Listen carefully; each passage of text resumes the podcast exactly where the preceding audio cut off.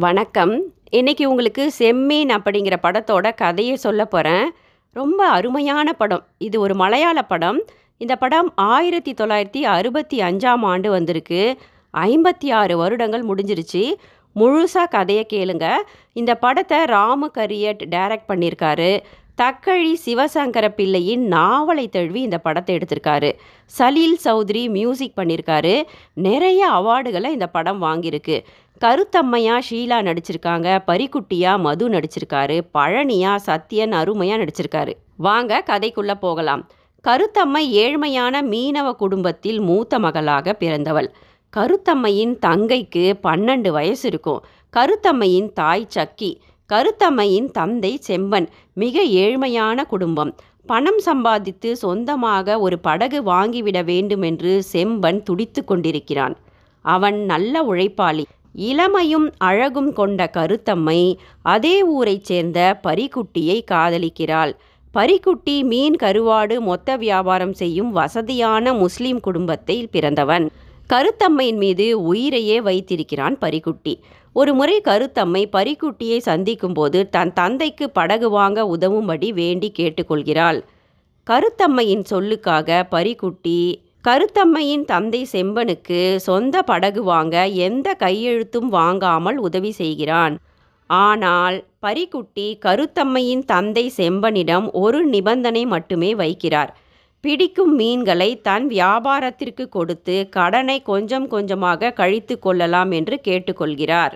கருத்தம்மையின் தந்தை படகு வாங்குகிறார். கருத்தம்மையும் பரிக்குட்டியும் மிகவும் சந்தோஷம் அடைகின்றனர். ஆனால் செம்பன் மீன்களை பிடித்த பிறகு பரிக்கொட்டிக்கு கொடுக்காமல் தானே வித்து பேராசையினால் வேறு ஒரு புது படகு வாங்க பணம் சேர்க்க ஆரம்பிக்கிறான். பரிக்குட்டி பலமுறை வந்து கருத்தம்மையின் தந்தையிடம் மீனோ பணமோ கொடுத்து விடும்படி கேட்கிறார். செம்பன் பரிக்குட்டியை அவமானப்படுத்தி உதாசீனப்படுத்த ஆரம்பிக்கிறார். காதலி கருத்தம்மைக்காக பரிக்குட்டி ஏதும் கேட்காமல் விட்டுவிடுகிறான். கருத்தம்மையின் தாய் சக்கிக்கு பரிக்குட்டி தன் மகளை காதலிப்பது தெரியும். கருத்தம்மையை அழைத்து தாய் சக்கி எச்சரிக்கை செய்கிறாள். அவனை விரும்பாதே எப்படியும் நீ நம்ம மீனவ சமுதாயத்தை சேர்ந்த ஒரு பையனை தான் கல்யாணம் செஞ்சுக்கணும். பரிக்குட்டிய மறந்துடு என்று கடுமையாக கருத்தம்மைக்கு தாய் சொல்லிவிடுகிறாள். கருத்தம்மையின் தாய் சக்கியுமே கூட செம்பனிடம் கடனை பரிக்குட்டிக்கு திருப்பி கொடுத்து விடும்படி வேண்டி கேட்டுக்கொள்கிறாள். செம்பன் கேட்ட பாடாக இல்லை. கருத்தம்மைக்கும் தந்தையின் செயல் மனவேதனை தருகிறது. பரிக்குட்டிக்கும் கருத்தம்மையின் தந்தையின் திமிர் பிடித்த செயலால் எப்படியும் தன் காதல் கைகூடாது என்பது தெரிந்துவிட்டது. பரிக்குட்டி நன்றாக பாடுவான். கருத்தம்மையை மனதில் நினைத்து கொண்டு கடலை பார்த்து பாடிக்கொண்டே இருப்பான் பரிக்குட்டி. கருத்தம்மையும் பரிக்குட்டியும் அவ்வப்போது சந்தித்து கொள்வர். மிகவும் கண்ணியமாகவே பேசிக்கொள்வர். பரிக்குட்டியின் விரல் நுனி கூட இதுவரை கருத்தம்மையின் மீது பட்டது கிடையாது. செம்பன் கடலுக்கு சென்றபோது பழனி என்கிற ஒரு அனாதையை சந்திக்கிறான்.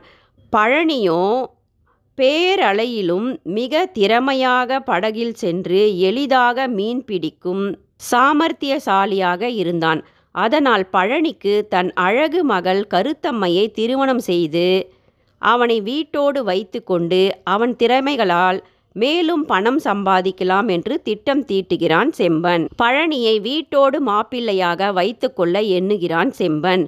திருமணம் பேசப்படுகிறது.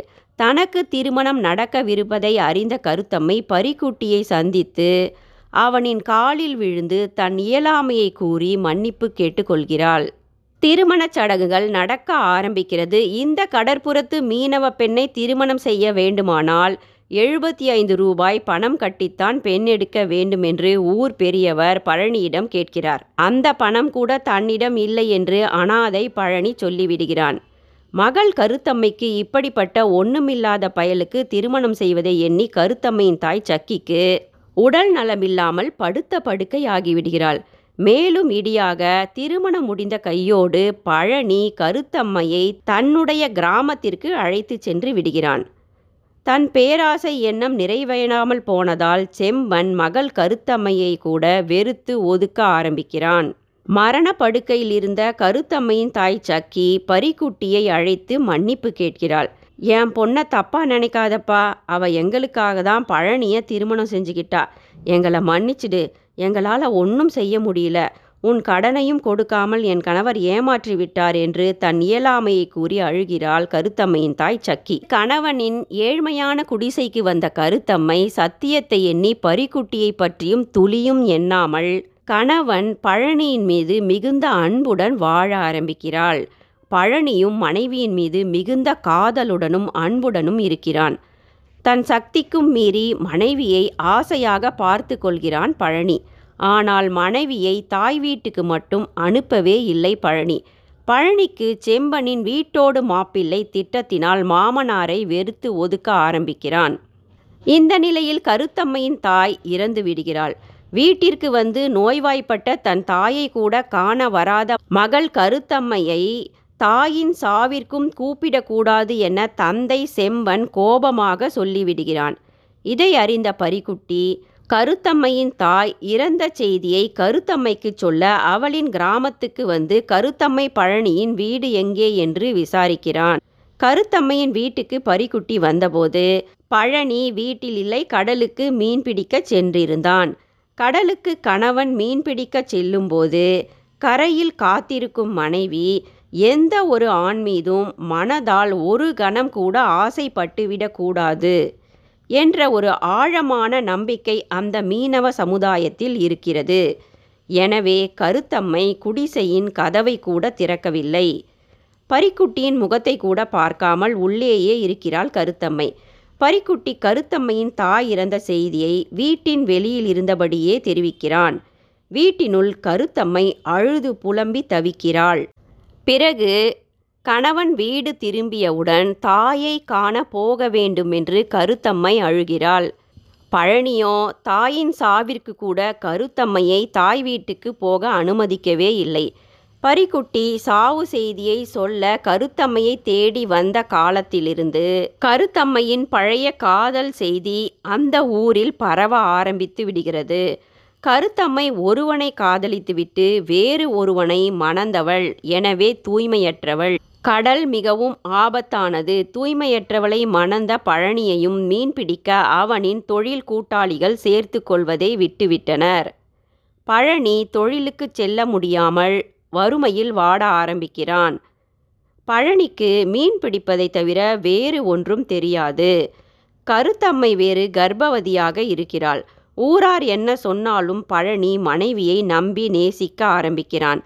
கருத்தம்மையும் கணவனின் மீது பாசத்துடன் உண்மையாகவே இருக்கிறாள். கருத்தம்மை தன் தாலியின் தங்கத்தை கணவனிடம் கொடுக்கிறாள். தாலியின் தங்கத்தை வைத்து சிறு படகு ஒன்று வாங்கி பிழைக்க ஆரம்பிக்கிறான் பழனி. பெண் குழந்தை அழகாக பிறக்கிறது. அந்த சிறு படகு வாங்கவும் பழைய காதலிக்காக பறிக்குட்டிதான் கருத்தம்மைக்கு பணம் கொடுத்திருப்பான் என்று ஊரார் தூற்ற ஆரம்பிக்கின்றனர். பழனி வேதனையில் வாடுகிறான். இங்கு கருத்தம்மையின் தந்தை மனைவி இறந்தவுடன் ஒரு விதவையை இரண்டாம் திருமணம் செய்து கொள்கிறார். இருபது வயது இளைஞனான தனது ஆண் பிள்ளையையும் தன்னுடன் அழைத்து வந்து செம்பனுடன் இரண்டாம் தாரமாக வாழ ஆரம்பிக்கிறாள் அந்த விதவை பெண். இப்போது செம்பனால் மீன் பிடிக்க போக முடியாமல் வருமானமின்றி தடுமாறி கொண்டிருக்கிறான். கருத்தம்மையின் தங்கையும் வேதனையில் வாடுகிறாள். கருத்தம்மையின் தங்கை பஞ்சமியை இரண்டாம் தாய் மிகவும் கொடுமைப்படுத்த ஆரம்பிக்கிறாள். பேராசை பிடித்து போன செம்பன் மேலும் ஒரு புது படகு வாங்க வேண்டுமென்று தன்னுடைய வீடு படகு எல்லாவற்றையும் அடமானம் வைத்து கடன் வாங்கி பணத்தை பெற்று வீட்டில் வைக்கிறான். ஆனால் அவனின் இரண்டாவது மனைவியோ பணத்தை திருடி தன்னுடைய இருபது வயது மகனுக்கு கொடுத்து வேறு ஊருக்கு சென்று பிழைத்து கொள்ளுமாறு அனுப்பி வைத்து விடுகிறாள். இதை அறிந்த செம்பன் அவளை அடித்து விரட்டி விடுகிறான். இருந்த சொற்ப பணத்தை கொண்டு வந்து பரிக்குட்டியிடம் கொடுத்து விடுகிறான் செம்பன். செம்பனுக்கு இப்போது பணம் வீடு படகு எல்லாம் போனதால் பித்து பிடித்து விடுகிறது. பேராசையினால் தன் வாழ்க்கையை இழந்து விட்டான் செம்பன். கருத்தம்மையின் தங்கை வாழ வழியில்லாமல் அக்காவை தேடி சென்று விடலாம் என்று எண்ணுகிறாள். கடைசியில் அக்கா கருத்தம்மையிடம் வந்து தஞ்சமடைந்து விடுகிறாள் கருத்தம்மையின் தங்கை. அப்போது வீட்டில் பழனி இல்லை. அக்காவின் மகளை பார்த்து கொஞ்சி மகிழ்கிறாள் கருத்தம்மையின் தங்கை பஞ்சமி. கருத்தம்மையை மறக்க முடியாமல் இங்கு வேதனையில் வாடுகிறான் பரிக்குட்டி. மீன் பிடித்துவிட்டு பழனி வீடு திரும்பும்போது படகுபுறத்தில் உள்ளவர்கள் அவனை ஏளனமாக அவனின் காது படவே பேசுகின்றனர். பழனிக்கு பிறந்த குழந்தை பரிக்குட்டியை போல அழகாயிருக்கு. அது பரிக்குட்டியோட குழந்தையா தான் இருக்கும் என்று வம்பு பேசுகின்றனர். அதை கேட்ட பழனி கோபமடைந்து அவர்களை அடித்துவிட்டு வீட்டுக்கு வருகிறான். இங்கு வீட்டில் கருத்தம்மை தன் தங்கையிடம் ஊரில் உள்ள எல்லோரை பற்றியும் நலன் விசாரித்து கொண்டிருந்தாள். விதியின் வசத்தால் சரியாக பழனி உள்ளே நுழையும் தருவாயில் பரிக்குட்டி எப்படி இருக்கார் என்று தங்கையை கருத்தம்மை கேட்கிறாள். பழனிக்கு அந்த வார்த்தைகளை மனைவியின் வாயிலிருந்து கேட்டவுடன் இதயம் வெடித்து கோபம் கொப்பளிக்கிறது. திருமணமான நாளிலிருந்து கருத்தம்மையின் பழைய காதலனை வைத்து ஊர் பேசி பேசி பழனியை வாழவே விடவில்லை. கணவனை தவிர வேறு ஆண்மகனை மனைவி நினைத்துவிட்டால் கணவன் மீன் பிடிக்க செல்லும்போது ஆபத்தான கடலில் கணவன் உயிரை விட நேரிடும் என்ற நம்பிக்கை அந்த கடற்புறத்தில் ஆழமாக உள்ளது. இப்போது கருத்தம்மையின் அந்த பரிக்குட்டியை பற்றிய பேச்சை கேட்டவுடன் கோபம் தலைக்கேறிய பழனி கருத்தம்மா நீ ஒழுக்கக்கேடானவள். இந்த குழந்தை கூட பறிக்குட்டிய போலவே இருக்கு. இது அவனுக்கு பிறந்தது தானே? இது பறிக்குட்டியின் குழந்தை தானே? நீ இன்னும் அவனை நினச்சிக்கிட்டு இருக்கியா? எனக்கு உன் கூட வாழ பிடிக்கவே இல்லை என்று கூறிய பழனி கோபத்தில் அந்த புயல் இரவில் தன் சிறு படகை எடுத்துக்கொண்டு நடுக்கடலின் ஆழமான பகுதிக்கு சென்று சுழலில் மாட்டி இறந்தே விடுகிறான். அன்று இரவு கருத்தம்மையின் தங்கையின் அரவணைப்பில் நிம்மதியாக அந்த சின்ன பெண் குழந்தை தூங்கிக் கொண்டிருந்தது. ஆனால் இவ்வளவு நாள் துளியும் பரிக்குட்டியை கருத்தம்மை நினைத்ததே இல்லை. தொடர்ந்து பரிக்குட்டித்தான் கருத்தம்மையை நினைத்து உருகி வாடிக் கொண்டிருந்தான். இப்போது கணவனின் கடும் சொல்லால் கருத்தம்மை மறந்து போயிருந்த பரிக்குட்டியின் எண்ணங்களால் தூண்டப்பட்டு வேதனையில் வாடுகிறாள். கருத்தம்மை பரிக்குட்டியை நினைக்க ஆரம்பித்தவுடன் அவளின் நினைவுகளால் ஈர்க்கப்பட்ட பரிக்குட்டி வாழ பிடிக்காமல் கடைசியாக ஒருமுறை கருத்தம்மையை பார்த்துவிட வேண்டுமென்று கருத்தம்மையை தேடி வருகிறான். வந்து கருத்தம்மையின் வீட்டருகில் பாடுகிறான். உடனே கருத்தம்மை பரிக்குட்டியை தேடி வந்து சந்திக்கிறாள். கருத்தம்மை பரிக்குட்டி இருவரும் ஒன்றாக கடலில் விழுந்து இறந்தே போகின்றனர். உண்மையான காதல் சாம்பல் பூத்த ஆழ் நெருப்பாக மனதுள் மறைந்திருக்கும். அது முழுமையாக அணைய பல வருடங்கள் தேவைப்படும். கருத்தம்மையின் மனதில் பரிக்குட்டியை பற்றிய சிறு பொறி இருந்திருக்க வேண்டும். அந்த நெருப்பு பொறியை ஊராரும் பழனியும் கிளறி உயிரேற்றி நெருப்பாக்கி விட்டனர். நன்றி.